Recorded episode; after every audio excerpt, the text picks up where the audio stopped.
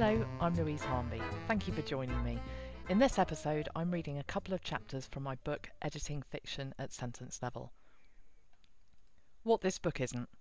This book isn't a set of rules according to which I'll implore you to write like this or like that. Instead, I've put together guidance about how to hone line craft.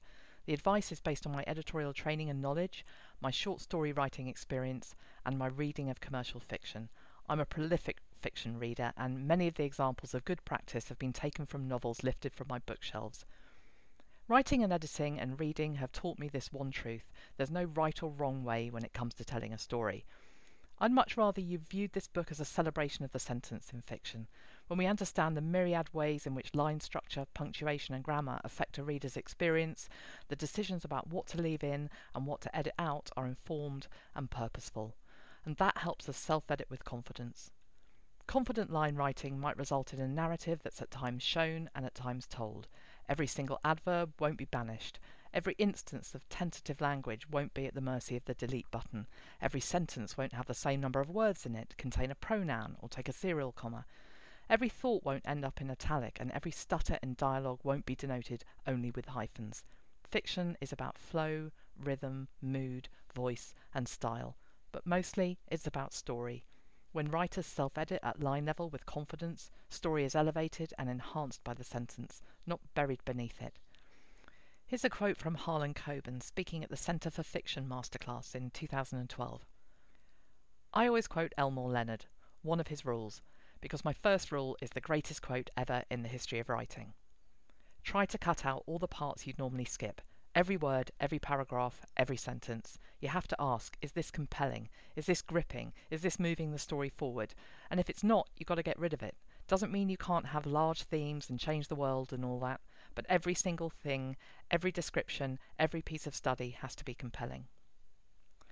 Learning how to edit fiction at sentence level will help you in that endeavour. What's different about fiction editing?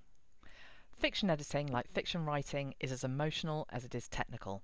The technical element comes into play when we check grammar, spelling, punctuation, consistency, layout, page and chapter sequencing, and standard document formatting. The emotion takes to the stage when we consider line by line, author style, character voice, authenticity of phrasing and word choice, dialogue expression, effectiveness of sentence level narration, and the pace and flow. Whether we are editing for someone else or for ourselves, first we need to celebrate. A story has been told on the page, and though there may be work to do, there will be wonder in front of our noses. Most writers infuse their books with their own experiences.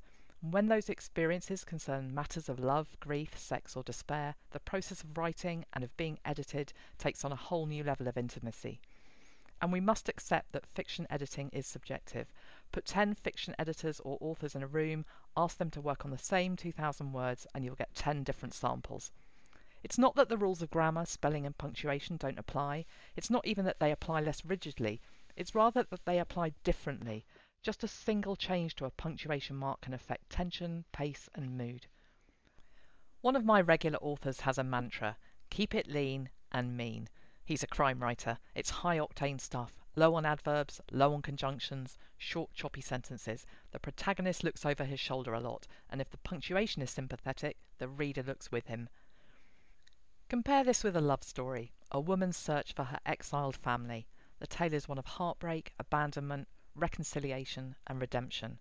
The author's style is more fluid, prosaic. The protagonist isn't looking over her shoulder, but searching her soul. Every edit needs to reflect this. Editing therefore requires us to respond emotionally, empathetically. We must be moved so that we can feel our way through the words and into the characters and the world they inhabit. If we don't, the edit could be impaired. So called rules might need to take a back seat. Eradicating every adverb or, or adverbial phrase from a book does not make a great story. The same applies to filter words and incomplete sentences. Fiction editing requires a mindfulness that moves beyond the style guide and asks, what is the story's intention, and is it clear to the reader? If a filter word, adverb, or truncated sentence improves the prose, there is no reason why it should be removed or changed. Prepping for sentence level fiction editing. Sentence level fiction editing comes after story level editing. Think of it like a Sunday roast. If you start cooking the carrots at the same time as the meat, you'll end up with a tender joint and a pile of orange mush. or sweet veg and something that belongs in a field, not on your plate. The editing process is not so different. There are lots of things to do, but the order and the timing of each stage is critical. That means the structural elements of a book should be in tip top condition plot, characterization, pace, narrative viewpoint. The line editing, copy editing, and proofreading stages are not where you should be uncovering a major hole in the storyline that causes your reader to give up on you. Perfect punctuation never trumps plot, but readers will forgive the odd typo if the plot is gripping. Summing up, pedantry and prescriptivism have no place in the fiction editing process. That doesn't mean the devil isn't in the detail. Sentence level editing is micro work. Paragraph by paragraph, line by line, word by word, we seek to ensure that readers will want to turn the page and stay with the story. That's the end of this reading. I hope you'll think about joining me for the rest of the book. It's available as a PDF direct from me and in Kindle and print on Amazon. Bye for now. Música